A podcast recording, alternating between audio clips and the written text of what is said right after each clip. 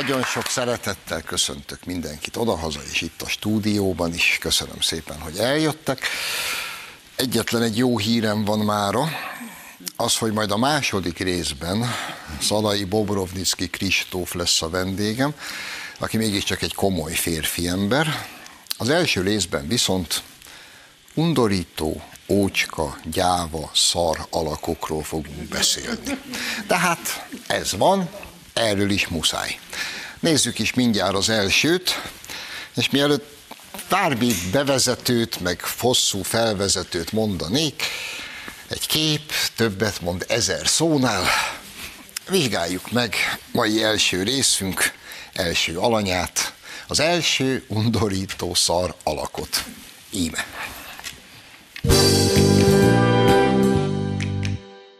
Az elmúlt időkben a live-jaimban gyakran előkerült a téma, hogy én egy tizenöt éves gyerekkel kavarok.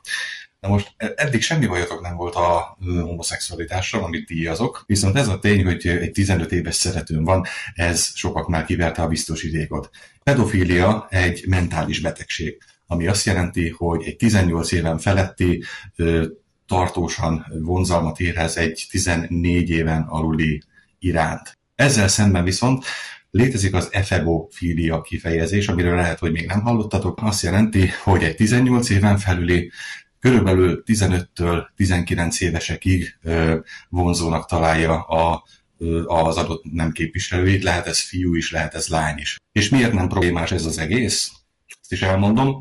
Azért, mert Magyarországon jelenleg a jogszabályok szerint tizennyolc éven felüli és tizennégy éven felüli személy létesíthet szexuális kapcsolatot, amennyiben az a tizennégy éves már beleegyezett. Az efebofíliát az orvostudomány nem tartja számon a mentális betegségek között, tehát ezzel se jöhettek nekem, hogy én beteg vagyok mentálisan. Azt is megkapta, hogy ha büntetőjogilag ez nem is problémás, de belefér a moralitásomba, hogy egy közel negyven éves pasi egy tizenöt évessel kavar.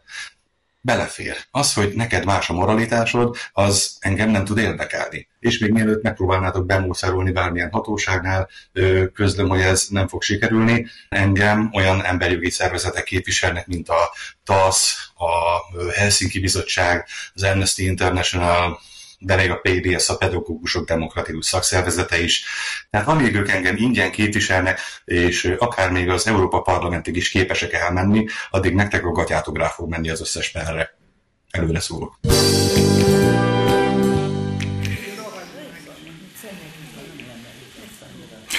Azért hallgatok csak kicsit hosszabban, mert amit most mondanék, na az tényleg kicsit húzós lenne. Én inkább megközelíteném onnan, hogy tehát új szót tanulunk, figyelj erősen, efebofília.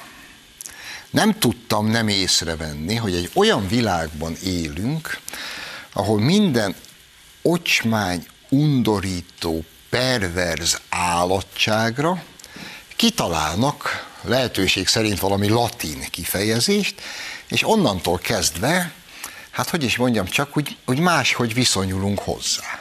Mert hát ne csináljuk már, kérem szépen, hát ő nem pedofil, ő nem egy undorító ocsmány állat, ő efebofil, tesókám, efebofil. Emeld meg a kalapodat, efebofil a bácsi. Hú, a k***t. És hogy épp itt a kollégákkal, mert ember már tényleg már inkább kínomban próbál az ember röhögni, a kollégákkal elmélkedtünk, hogy milyen jó ez, hogy efebofil. A nekrofil, van ilyen, ő nem, ám, ő nem beteg. Egy nekrofil, az csak szereti a csendes, nyugodt szexet. És nyilván a kölcsönös beleegyezés is adott, hiszen, ahogy a magyarok mondják, a hallgatás beleegyezés. Ne? Hol itt a probléma? És akkor ezt a sort még így lehetne folytatni. Na de egy kicsit komolyra fordítva. Tudják, mi volt a legdöbbenet? Az egész döbbenetes, hogy ez létezik egyáltalán. De amikor azt mondja, hogy engem nem tud érdekelni a ti erkölcsötök. Hát nekem megvan a saját erkölcse, abba ez belefér. Ez az alak, ez tanárként dolgozott. A volt iskolájának böcsületére legyen mondva, hogy amikor ezek nyilvánosságra kerültek, végre kirúgták. És tudják, mi még egy ilyen kis háttérinformációk, amiket így összeszedegettünk az eset kapcsán. Ugye azt mondja, hogy hosszan felsorolja, hogy őt kik képviselik, és akinek ez nem tetszik, és őt beperli, az a gatyáját rá fogja fizetni, mert hát őt, hát, hű, hát TASZ, meg Helsinki Bizottság, és megemlíti, hogy a pedagógusok demokratikus szakszervezete is őt képviseli. Hm. Mikor ez megjelent, másnap még a TASZ is, hát úgy helyek, olyan nagyon nem határolódott el, a TASZ is azt hangsúlyozta, hogy hát nekik ugyan nincs ezzel a drága alakkal semmilyen viszonyuk, meg nem kereste meg őket, de hát amúgy végül is igaza van, hát tizennégy éves a beleegyezési kor, hát nincs itt semmi probléma. A pé dé es pedig azt mondta, hogy ők kizárólag egy munkajogi ügyben képviselték. Na, hát utána jártunk, és tudják, mi volt ez a munka, munkajogi ügy, amiben a pé dé es képviselte őt? Az, hogy amikor az iskola nyilván észrevette, hogy ez miket rak fel az internetre, a kis vetkőzős filmecskéit, meg, ezt az, meg, meg egyébként vannak ilyen öngyilkosságra, hát ha nem is buzdító, de hát ugye az öngyilkosságról úgy elmélkedő kis filmecske, hogy ő most milyen rossz ez a napi mókuskerék, és hogy ő tulajdonképpen szok minden nap gondolra, hogy nem kéne kiugrani ebből, de neked ki kell, tesó, de már most el vagy késve, most ugorják ki. E, és hogy ezeket a filmjeit, legyen szó ezről a homoszexuális tartalmakról, vagy erről a öngyilkosságon, merengésről, ezt az iskola diákjai is nézik, mert hogy őt követik, a tanárbácsit. És az iskola felszólította, hogy ezeket tüntesse el, és az iskola növendékeit zárja ki az ő követői sorából. Mire korunk hőse közölte, hogy ő erre nem hajlandó, mert ő egy, iskolán kívül azt csinál, amit akar, az ő hálóra föltett tartalmai művészi alkotások, senki ne szóljon bele, hogy ő mit csinál, és ezügyben, most figyelj, fordult a pedagógusok demokratikus szakszervezetéhez, ahol Nagy Erzsébet, főtüntető, a pedagógusok demokratikus szakszervezetének vezetője, mint munka, ez, ez volna a munkajogi ügy, és azt bírta válaszolni, hogy kérjen az iskolájától pontos jogi alátámasztást, hogy miért akarják, hogy eltüntesse ő a kis filmjeit, és hogyha nem tudnak, jogilag pontosan nem tudják megindokolni, akkor tényleg ne tüntesse el, sőt, abban az esetben az iskola őt zaklatja. Ezt bírta válaszolni neki a pedagógusok demokratikus szakszervezete részéről a Nagy Bözsi. Itt tartunk most, emberek. És emlé- emlékeznek múlt héten, mikor itt elmélkedtem arról, hogy Írországban James Joyce Ulysses-ét éppen most készülnek betiltani, mert hogy hát olyan szabad szájúan ír a szexről. És egyetemen, nem általános iskolában, egyetemen ilyen safe space-ekben lehet csak olvasni, mert hát egy egyetemistát nem lehet annak kitenni, hogy ilyen lelki megrázkódtatás érje, hogy Joyce ebben a regényben szabadon ír a szexről. És ez halál komoly. Itt meg ez egy általános iskolába, emberek. Általános iskolába teszi föl a vetkőzősi videóit, meg az öngyilkosságról elmélkedő videóit, büszkén értekezik arról, hogy tizenöt éves fiú a szeretője, és még ő óberkodik, hogy neki tök igaza van. És a pedagógusok demokratikus szakszervezete, mint munkajogi ügy, mellé áll. Ugye, ugye egy kicsit azért ez, a, ez az ellentmondás, ez több, mint ellentmondás, ez maga az elviselhetetlenség. Mit keres? Nem, hogy ez, mit keres ez bárhol. De valaki végre magyarázza már el nekem, hogy úgy amúgy mit keres a szex, méghozzá ilyen módon egy általános iskolába. Én emlékszem, az Átkosban felnővén, nyolcadik osztályban nekünk is volt szexuális felvilágosítás, amit az iskola orvos, Farkas doktor bácsi tartott, külön a fiúknak, külön a lányoknak. Alig vártuk, hogy mind a kettő meglegyen, és akkor gyorsan összeültünk, és megdumcsiztuk, hogy ki mit hallott. Hát de ilyesmikről nem...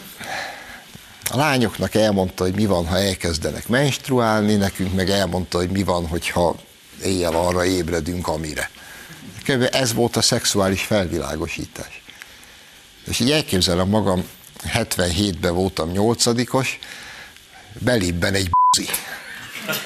És elkezdi elmagyarázni, hogy ez mitől jó. De tényleg, az ember esze megáll. Én...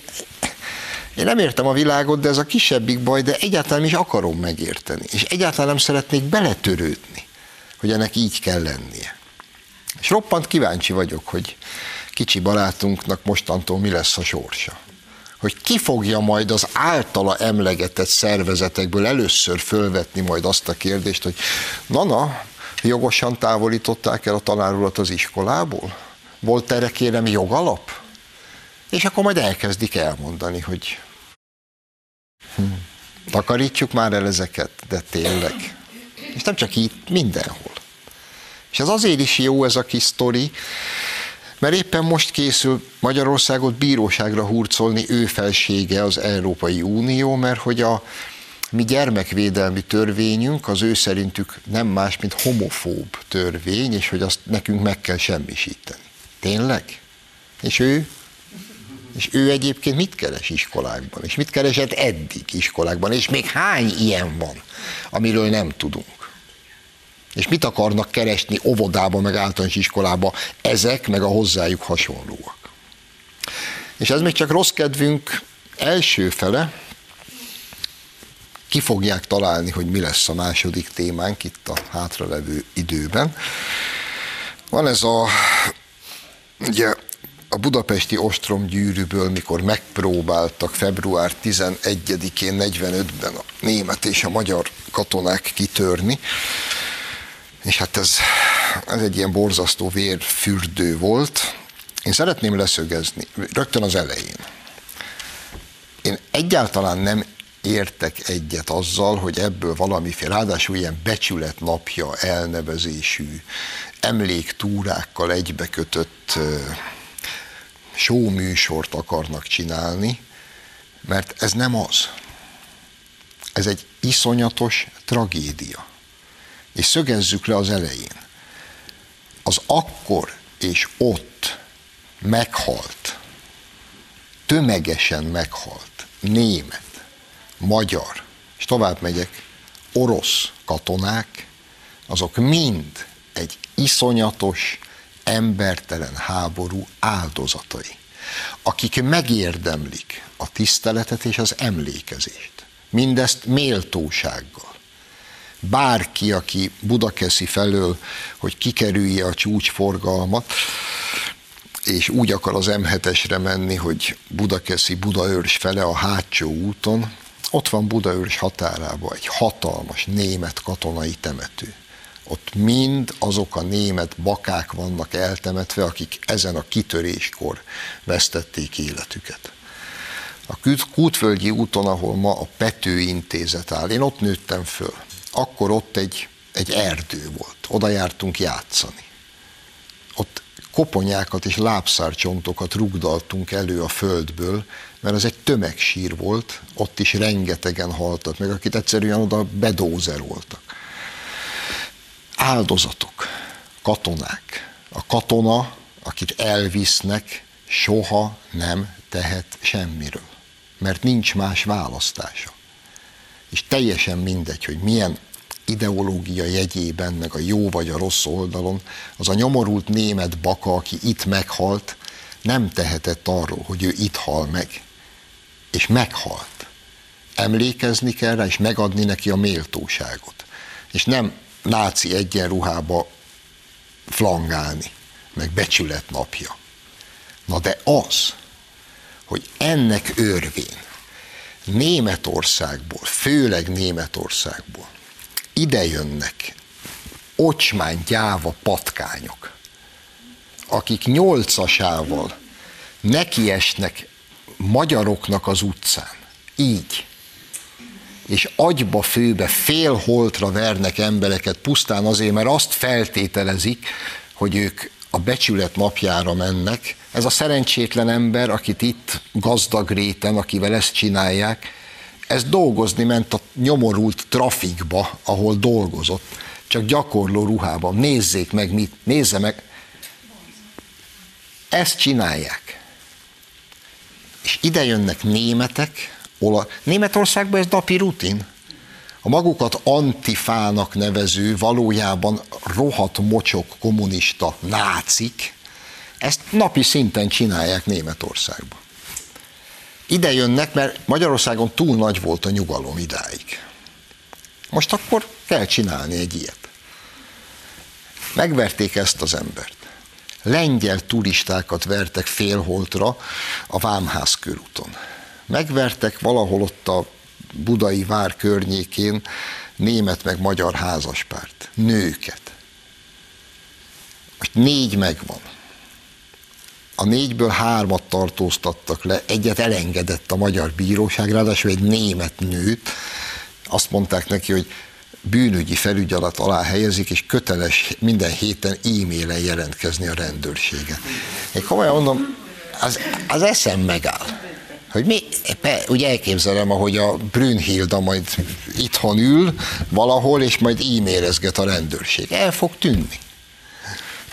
Szóval barátaim, ezek azért jöttek ide, hogy felfordulást csináljanak. Ezek magyarokat vertek agyba főbe. A cél az, hogy Magyarországon is vége legyen a nyugalomnak. Sőt, ha lehet, akkor polgárháborús állapotokat teremtsenek. Úgyhogy egyfelől szeretném e helyről is nagyon nyomatékosan üzenni a, a jobboldali, vagy a szélső jobboldali szubkultúrában létező honfitársaimnak, hogy még ők se üljenek föl ennek a provokációnak, mert ennek beláthatatlan vége lesz. Ha most elkezdenek bosszút állni, ráadásul úgy, ahogy ezek a gyáva patkányok teszik, hogy nyolcasával mondjuk ruha vagy kinézet alapján elkezdenek embereket összeverni, akkor ennek sose lesz vége.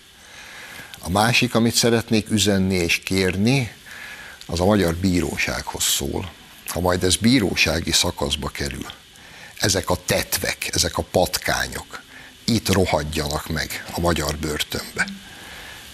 Itt minimum, amit a budaházira kimértek, az a minimum. A budaháziék nem vertek össze embereket az utcán. Teszem mindjárt hozzá. Ez tíz év alatt az egyik szeméttetű se jöjjön ki a börtönből. Mert különben soha nem lesz vége. Most pedig tartunk egy rövid szünetet, és a második részben tehát Szalay-Bobrovniczky Kristóf honvédelmi miniszter lesz a vendégem.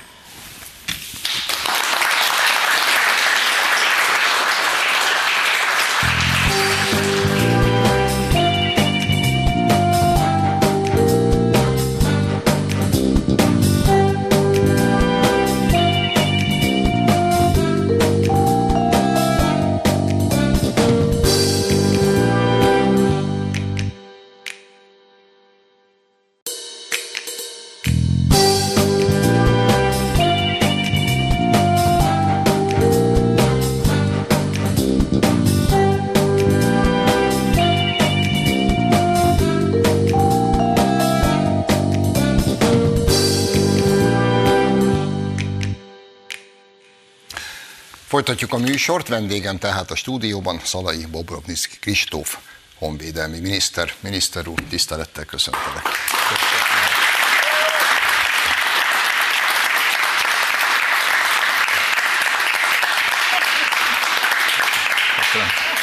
innen akár haza is mehetnénk, de ha már itt vagy, akkor azért egy-két kérdést felteszek. Hadd szembesítselek két majdnem szó szerinti újságcikk idézettel, és ráadásul mind a kettőt az ellenzéki sajtóban olvastam. Az egyik azt írja, hogy a Magyar Honvédség tiszti karában a nyugállományba helyezés, vagy elbocsájtás, nem tudom, hogy kell ezt majd pontosan megfogalmazni, te majd megmondod. Ennek az az oka, hogy most az Orbánék a nátóhoz hű tiszteket bocsájtják el, mert természetesen Putyin pincsiei vagyunk. Egy másik ellenzéki orgánum pedig azt írta, hogy most az Orbánék a Moszk- inkább a Moszkvához hű tiszteket bocsájtják el, mert közeledni szeretnénk a nátóhoz. E, a kettő együtt nem igazán tud menni. Azt hiszem a legilletékesebb személyül itt, hogy akkor tegyünk rendet. Mi az ok, mi a cél? Hát igen, először is köszönöm szépen a meghívást, egy nagy megtiszteltetés a Bayer show vendége lenni. És ö, én is hallom, hogy a politikai panoptikum ö, különböző szereplői előgurították ezeket az érveket, és semmi ilyesmiről természetesen nincsen szó. Itt arról van szó, hogy a magyar haderő fejlesztése eljutott egy olyan pontra, hogy a sokat tárgyalt eszközök változtatásán, pontosabban lecserélésén a régebbi, ami maradt belőle, hogy a baloldali kormányok gondoskodtak róla, hogy alig volt hadrafogható katonánk, és alig volt hadrafogható eszközünk, de ami maradt belőle, ezt egy NATO-kompatibilis modern eszközrendszerrel cseréljük ki, erről majd biztos beszélünk később, ezt szoktuk jellemzően haderőfejlesztésnek hívni. De ez természetesen párosul a személyi állomány, a katonák rendszerének megváltoztatásával, vagy még szebben, vagy megfelelőbben mondva inkább, egy olyan fiatalitással, ami a, ami a magyar haderőt egy magasabb harcképességi állapotba hozza. Hiszen itt miről van szó?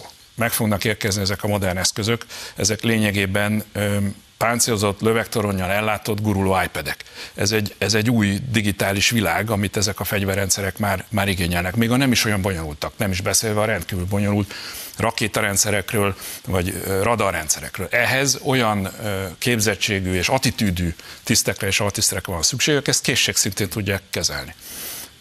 Folyamatosan tanulmányozzuk a nemzetközi konfliktusokat. Ott van az orosz-ukrán háború, és rengeteg misszióba jártak a magyar katonák, ott olyan harceljárásokat tanultak, alkalmaztak, láttak, illetve kell nekünk megtanulni, amiket szintén fizikailag fit, ezekben a missziókban tapasztalt, nyelveket beszélő, és a NATO rendszerében tájékozott ö, ö, emberekre kell tudunk megcsinálni.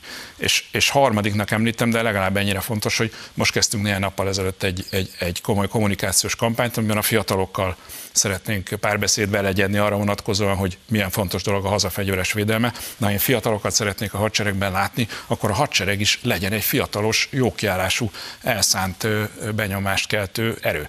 Tehát ezek azok a legfontosabb okok, amiért a fiatalítás útjára léptünk most. Teljesen világos. A másik két dologra, amit most említettél, mindjárt visszatérünk, de még egy valamit még hagy idézzek ide, mert nem tudok elmenni mellette szó nélkül. Nem régiben hangzott el egy nyilatkozat, ami úgy szólt, talán valami amerikai tisztségviselő, de ebben nem vagyok biztos, de a mondat így szólt, Törökországot és Magyarországot rakják ki a nátóból, és azt hiszem Ukrajnát meg vegyék fel a nátóba. Most majd nyilván tőled elsősorban a Magyarországra vonatkozó részt szeretném hallani, és különösképpen akkor arra is adjunk valamiféle egyértelmű választ itt, hogy akkor most NATO ellenesek vagyunk-e vagy sem.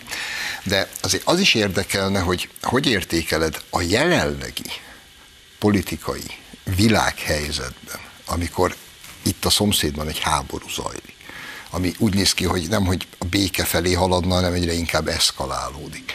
Akkor jön valaki, egy hülye, és azt mondja, hogy tegyék ki a nátóból mindjárt annak a második legerősebb haderejét, mert hogy Amerika után a törökök következnek. Te itt mindenkinek elment az esze? Tudom, hogy sok kérdést tettem föl, de valahogy szálazzuk végig. Persze, hát a Magyarország ezerkilencszázkilencvenkilencben lépett, lépett be a, a, a nátóba. Jellemző egyébként, hogy a csatlakozásunk után jutott a magyar haderő lényegében a mélypontra abban a tekintetben, hogy az akkori balliberális kormányok elherdálták az eszközrendszerünket, és leépítették a tartalékos rendszert is olyan, hogy egy ponton tizenhét tartalékosunk volt csak.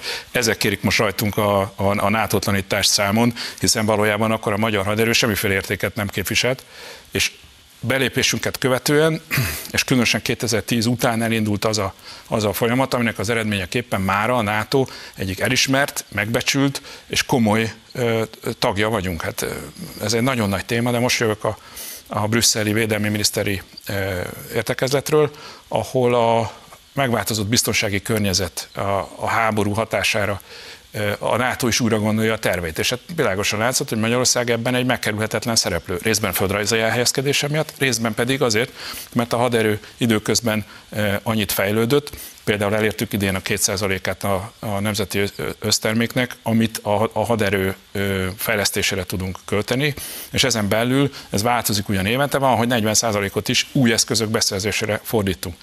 Tehát abszolút, és ezt vissza is igazolja a NATO. A NATO egy védelmi szövetség, és maradjon is az, ez rendkívül fontos. Ebben a háborúban, amit látunk, a, a, sokan összekeverik, hogy NATO tagállamok ugyan tesznek olyan lépéseket, amelyekkel, amelyekkel bizony sajnos úgy tűnik, hogy az eszkaláció irányába mozdulnak a dolgok, de maga a NATO nem. A NATO kijön akar maradni ebből a konfliktusból, nagyon helyesen. Magyarország is arra szólítja föl mindig a nátót, és magunkra nézve a legtermészetesebbnek tartjuk azt, hogy ebből a háborúból mi ki fogunk maradni, a béke oldalán állunk, és jobban örülnénk, hogyha mindenki ember irányba menne, hiszen életeket csak békével lehet menteni. Említetted ezt a két százalékot, mondjuk a szocialista, liberális kormányzatok idején ez mekkora volt? Hány százaléka volt a gé dé pének, amit haderő reformra vagy akár fenntartásra fordított? Az egész költségvetése az akkori honvédségnek kétezer-tizenöt kevesebb volt, mint nulla egész hét százalék. Tehát nagyon nagy utat jártunk be kétezer-tíz óta, egy tudatos fejlesztés. Hát ugye emlékezzünk, amikor átvette az akkori Orbán kormány az ország vezetését, tehát gyakorlatilag a csőcélen álltunk az i em ef járkát itt, és olyan gazdasági változtatásokat kellett tennünk, aminek hatására csak kétezer-tizenhat környéken jutottunk oda, hogy komolyan gondolkozhattunk a haderő reformjába. Gyurcsány Ferenctől elhangzott olyan mondat, hogy a haderőfejlesztést meg lehet, és meg is kell úszni. Hát innen indultunk el. És mostanra eljöttünk oda, hogy, hogy a két, két százalék, és micsoda hiba lett volna ezt akkor komolyan venni, vagy követni, vagy ezt szerint járni el. Hát háborúdul a szomszédba, hát nem, nem várhatunk arra, hogy majd valami csoda lesz, és elmúlnak ezek a dolgok. Nekünk el kell oda jutnunk, hogy elegendő, elrettentő erőt tudjunk felmutatni, hogy senkinek ne jusson eszébe sehonnan Magyarország felé jönni. A nátónak is ez a stratégiai egyébként, mondom, a tegnapi kétnapos tervezés is nagyrészt erről szól, hogy hogyan tud a Védelmi Szövetség egy ilyen védőburkat kialakítani, hiteles, elrettentő erőt felmutatni, de ez csak úgy fog működni, hogyha az azt összeállító nemzeti haderők, és így A, a, egy, egy stratégiai ponton, földrajzilag stratégiai ponton elhelyezkedő ország a miénk, önálló és erős nemzeti haderőt tud felmutatni. Erre is mindjárt visszatérünk, hogy ennek egyrészt mi, mik a lépései, akár személyi, akár eszköz állományban, meg leginkább arra egy kicsit részletezve, hogy mi indokolja ezt, már nyilván, hogy ezt mindenki magától is ki tudná találni, de azért egy kicsit mélyebben menjünk bele, de még mielőtt ide eljutnánk. Tehát én ugye még az a korosztály vagyok, aki kötelező katonai szolgálatot adott. Igaz, én csak egy évig, mert ugye előfelvételisként engem csak egy évre vittek el, de hát meglehetősen lesújtó élményeim vannak, és most nem arról van szó, hogy senki se örült, hogy elviszik egy évre katonának, de amit én Ercsiben, mint pontonos hidász ezred, én ott végigéltem, még helyjel közzel egyébként maga a ponton híd összerakásához szükséges orosz krasz teherautók, meg a, ezek működtek, meg reggeltől estig hidakat csináltunk, de volt egy telephely, ott például Csepel teherautók sorakoztak, de százával, és egyszer megkérdeztük egy már félrészeg állapotban az egyik altisztet, hogyha itt bármi probléma lenne, akkor ebből mennyi indulna el, és azt mondta, hogy hát ő szerinte az öt százaléka se. És ráadásul voltak olyan tisztjeink, nem szeretnék általánosítani, de mondjuk a tisztikar kétharmada, hát nem, hogy háborúban nem mentem volna el velük, de a vécére se. Ilyen egybites alkoholisták. De tényleg, most nyugtass meg, hát azóta eltett nyolcvannégyben vonultam be, azóta nem tudom kiszámolni, hogy hány év, de ugye nem ilyen ma a magyar honvédség. Na ez a haderő már nem az a haderő természetesen.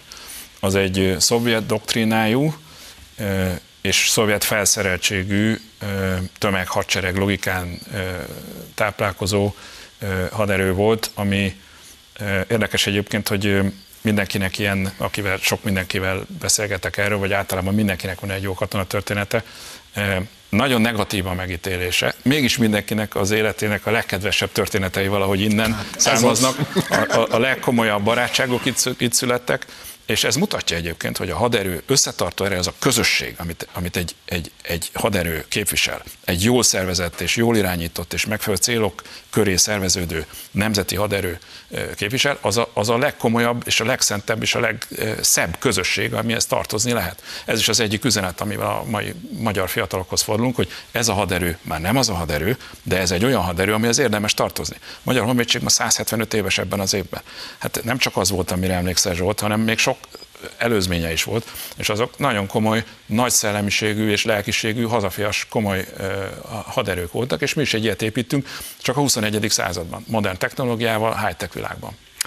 Hát van nekünk a miniszter úrral egy közös pont az életünkben, amit mindketten úgy ítélünk meg, ha úgy tetszik, akkor a magyar haderő egyik legcsodálatosabb teljesítménye ez az első világháborúban a limanovai ütközet, ahol az orosz túlerőt, a nádasdi huszárok valami olyan fantasztikus, halált megvető bátorsággal állították meg a mai Lengyelország területén, ugye Limanovánál, hogy tényleg az ember csak könnyes szemmel tud erről az egészről beszélni, úgyhogy nyilván, hogy itt egy nagyon komoly hagyomány van, ami nyilván itt a szovjet időkben, mint minden más, egy, egy hatalmas cezúra következett be, de hát nyilvánvaló, hogy oda kell visszanyúlni, és akkor ha már itt tartunk, akkor vegyük elő ezt a bizonyos toborzást. Ö, hogy látod, nyilván nem, ahogy az imént fogalmaztál, nem a szovjet típus tömeghadsereghez akarunk visszatérni. Elsősorban kiket vártok ti szolgálni most? Ez egy modern, önkéntes alapon toborzott vagy kiegészített haderő. Itt arra épül, hogy az emberek fölismerik azt, hogy ezt a kultúrát, ezt az országot, amiben beleszülöttünk, ezt a nyelvet, amit ennyire szeretünk és ragaszkodunk hozzá, azt igazából rajtunk kívül nem nagyon akarja majd más megvédeni. Ez sosem volt másképp. Utaltál Limanovai csatára, de mehetnénk vissza a történelembe. Valamikor a belső önkény, valamikor a külső támadások ellen, csak magunkra voltunk hagyva, és ez egy bátor nemzet. Szoktam mondani, hogy katona nemzet vagyunk. Kicsit provokatív élen mondom, most már nem biztos, hogy azok vagyunk, de sok évszázadon keresztül azok voltunk. Tehát én azt gondolom, ez egy bátor nemzet, ez a bátorság a nemzeti erényünk, és velünk van. Most ugyanúgy velünk van, mint azokban az időkben, amikor korábban beszélünk.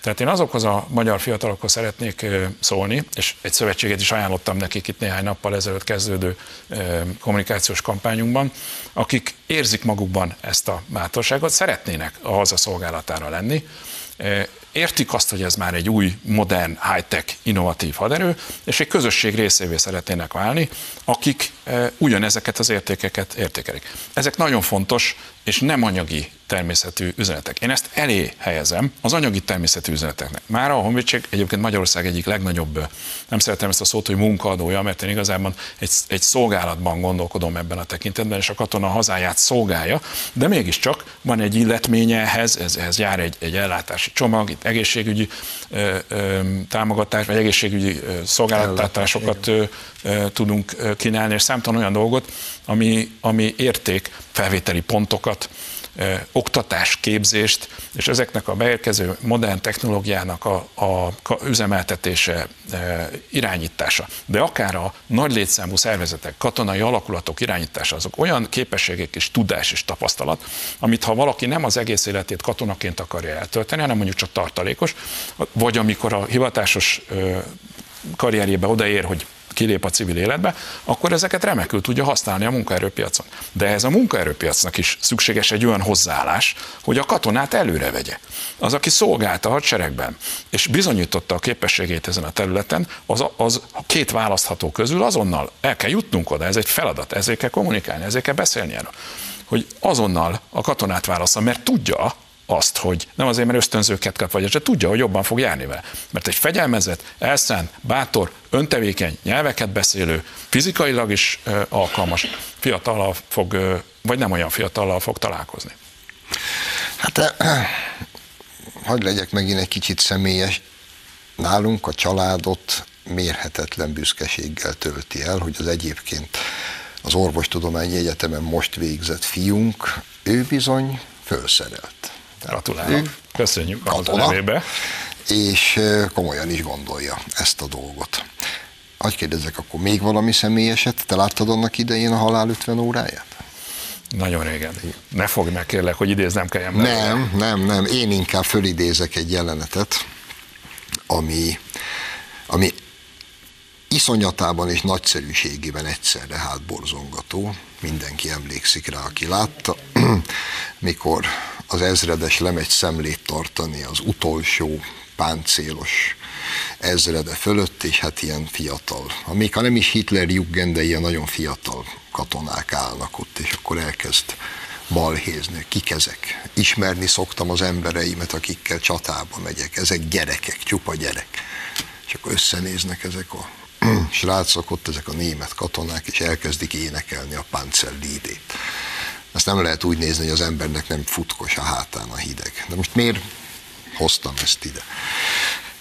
Hát az imént úgy fogalmaztál, hogy a magyar az katona nemzet, hát akkor mit mondjuk a németről? És ehhez képest most, most itt csütörtök van, hogy ezt az adást fölvesszük, tán tegnap olvastam, Németországban csináltak egy nagyon nagy közvéleménykutatást, ahol föltették azt a kérdést a németeknek, hogy ha támadás érné most Németországot, pont úgy, mint mondjuk Ukrajnát, akkor a hatköteles férfiak, hogy mit csinálnának. Tudod, mi az eredmény? Minden negyedik aznap elmenekülne, minden tizedik mondta azt, hogy vállalná, hogy megvédi a hazáját, és a hatvan év fölöttiek között volt a legmagasabb az arány azok között, a tíz százalékon belül is, aki azt mondta, hogy hajlandó lenne fegyverrel megvédeni a saját hazáját. Nem csúszott el itt valami vég, végletesen összefüggésben az sok évtizedes jóléttel? És helyre lehet ezt még hozni? Hát ezek nagyon filozófiai kérdések, Zsolt. Én is, ha szabad, egy személyes érvel jövök ide, hogy egy személyes szemponttal. Én annak idején, amikor először lehetett, már itt a, a, az új világban, én önként jelentkeztem a, a honvédségbe, hogy, hogy kapjak egy ilyen kiképzést, mert azt gondoltam, hogy az egy minden embernek végül is erre szükség, szüksége van, hogy, hogy, hogy, hogy tudja a fegyverrel való bánásmódot, ennek az egész helyzetnek a megértését. Kíváncsi voltam arra, hogy, hogy mit tanul egy magyar, a magyar hadseregben. És az ott, akikkel együtt szolgáltam le az alapkiképzést, és aztán később is, akikkel a különböző beosztásokban találkoztam, érdekes arányát mutatta a hazaszeretetből, azért, mert egyszerűen akarja ezt csinálni. És kicsit válaszolva a kérdésedre, aki egy ilyen helyzetben is maradna, versus aki valamilyen mondjuk megélhetési vagy anyagi szempontból érkezett be, én, én nem láttam olyan rossz arányt. Tehát én azt gondolom, hogy, hogy, hogy, hogy létezik ez még bennünk, és ezen kell dolgozni, hogy, hogy, hogy megtaláljuk a módját. Ezért is van egyébként a, a, a Magyar Honvédségnek olyan most a rendszere, hogy lehet hivatásos szerződéses katonának lenni, ennek ugye a fekete öves minősített eset, amikor altisztiszté válik valaki, hogy egyszerűen fogalmazzak, és lehet tartalékosként is, többféle módja van, de igazából a területvédelmi tartalékos rendszer az, amit építünk most a leginkább, ami azt jelenti, hogy, hogy valaki bejön, elvégez egy alapkiképzést, de utána, ahogy az ideje engedi, ahogy a feladatok adódnak, egy nagyon rugalmas, laza rendszerben egy adott terület védelmére rendezkedik be. Ez egy egészen más filozófia egyébként, és ilyen módon azt remélem, hogy, hogy egyre több magyar fiatal fog tudni csatlakozni ehhez a, ehhez a dologhoz, és megérti azt, hogy, hogy, hogy persze a hazaszeretet és a hazavédelem ez egy magasztos foglalat, de az nagyon konkrét dologban is megnyilvánul ott a falujában konkrétan, és ez megtanulható, és ezt ráadásul egy olyan közösségbe tudja tenni, ahol öröm tartozni. Én meg ezt reméltem, hogy a válaszokból azért ki fog derülni, hogy talán jobban állunk, mint a németek. Úgy fogalmaztál az imént, sőt, több interjútban is olvastam mostanában, hogy Magyarországnak elrettentő erejű haderővel kell rendelkeznie. A A személyi feltételekről nagyjából beszéltünk. Mik ennek az, az eszköz feltételei, és ezt hogyan próbáljuk megteremteni? Ez a fogalom nagyon fontos, ez a nátóban sokat használt kifejezés, és összességében ilyen nagyon civilesen azt tudom mondani, hogy, hogy azt, azt írja le, hogy az a kép alakjon ki egy országról, és ezt tények is alátámasztják, hogy elegendő katonai ereje van, elegendő, ez elegendően jól meg van szervezve, be van kapcsolva a nemzetközi rendszerekbe, elegendő, jó kiképzett és elszánt katonája van, hogy nem érdemes próbálkozni azzal, hogy ezt Hogy, hogy ez vajon működik-e vagy nem, hanem eleve az a, azt a benyomást adja az ország, hogy mi inkább menjünk másfele, mert ez valószínűleg működni fog.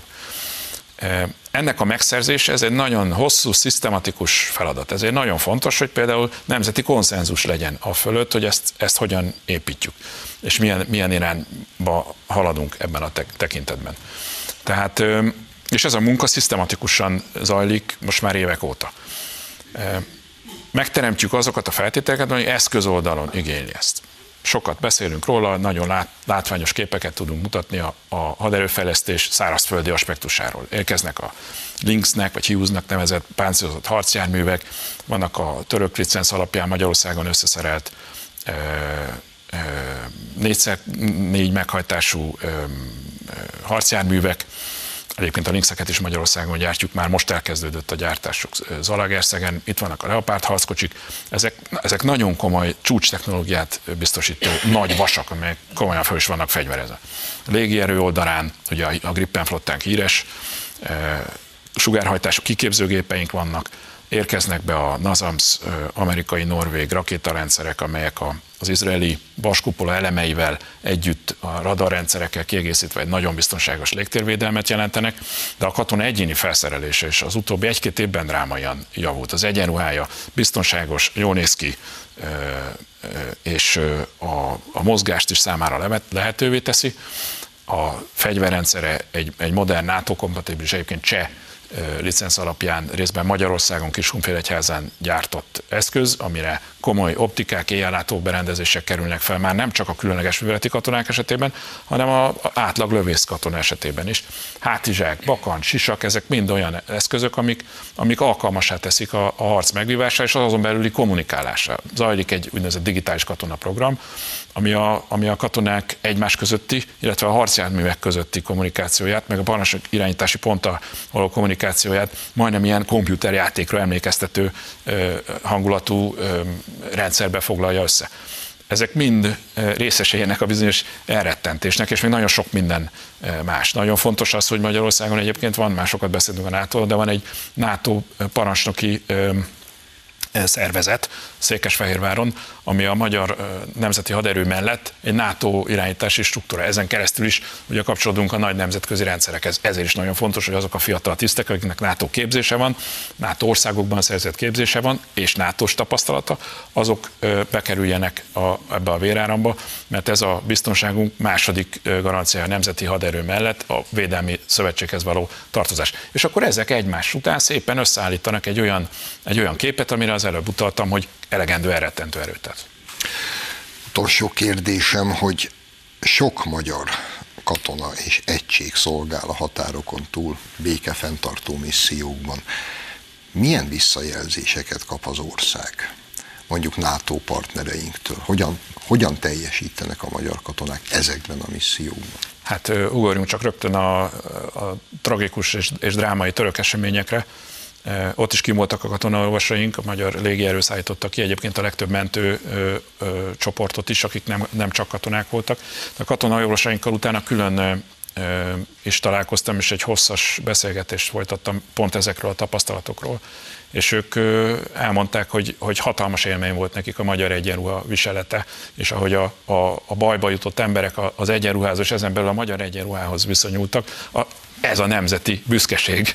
De ugyanezt el tudom mondani Koszovóban, meglátogattam a Koszovóban a békefenntartó legnagyobb NATO misszióban szolgáltat teljesítő komoly katonai erőnket, akik ott egy éles helyzetben, az ott Nyugat-Balkán egyre egy, élesebb egyik, leg, egyik legbizonytalanabb pontja, ott is ott vannak, mind a szerb, mind a, a koszovói népesség legnagyobb elismerése mellett. Ugyanezt elmondható Bosznia-Hercegovinában szolgáltat teljesítő magyar katonákra, akiket szintén meglátogattam. Irakban még nem jártam, de ott is ott vannak a magyarok, és a, a magyar tisztek, altisztek és a jelen, legénység jelentős állománya megfordult Afganisztánban. És ott is mindig kivétel nélkül tisztelettel, becsülettel és kiválóan szolgálta a, a, a magyar katona. És ez folytatja azokat a tradíciókat, amikről korábban beszéltünk, mert mi egy különlegesen intelligens, okos, bátor, jó katonák vagyunk a szónak a, a, abban az értelmében, hogy, hogy a legjobb nemzeti erényeinket használjuk ebbe. Huszárokról beszéltünk korábban, a huszár a magyar katona quintesszenciája. Azt csak mi tudtuk föltalálni. Mi vagyunk az egyetlen nemzet a világon, aki egy fegyvernemet adott a, a, az egész világnak. Szerte Európában mindenütt őrzik a, a magyar huszár emlékét, amire sokan azt gondolják, hogy az csak egy egyenruha, a sújtásos egyenruha. De ennél sokkal mélyebben a magyar nemzeti karakter katonai síkon való megnyilvánulása volt. Ez, ez ma is benn van mindennyiunkban, és ez, erre épít is a magyar haderő, és ezt megmutatjuk nemzetközileg is. Miniszter úr, menjünk el egyszer együtt Limanovába, és tegyünk egy szál virágot a nádasdi huszárok sírján. Nagy örömmel, köszönöm a meghívást. Köszönöm, hogy itt voltál. Köszönöm szépen. Önöknek köszönjük a megtisztelő figyelmet, jövő héten a szokott időben várom önöket, addig is minden jót, viszontlátásra.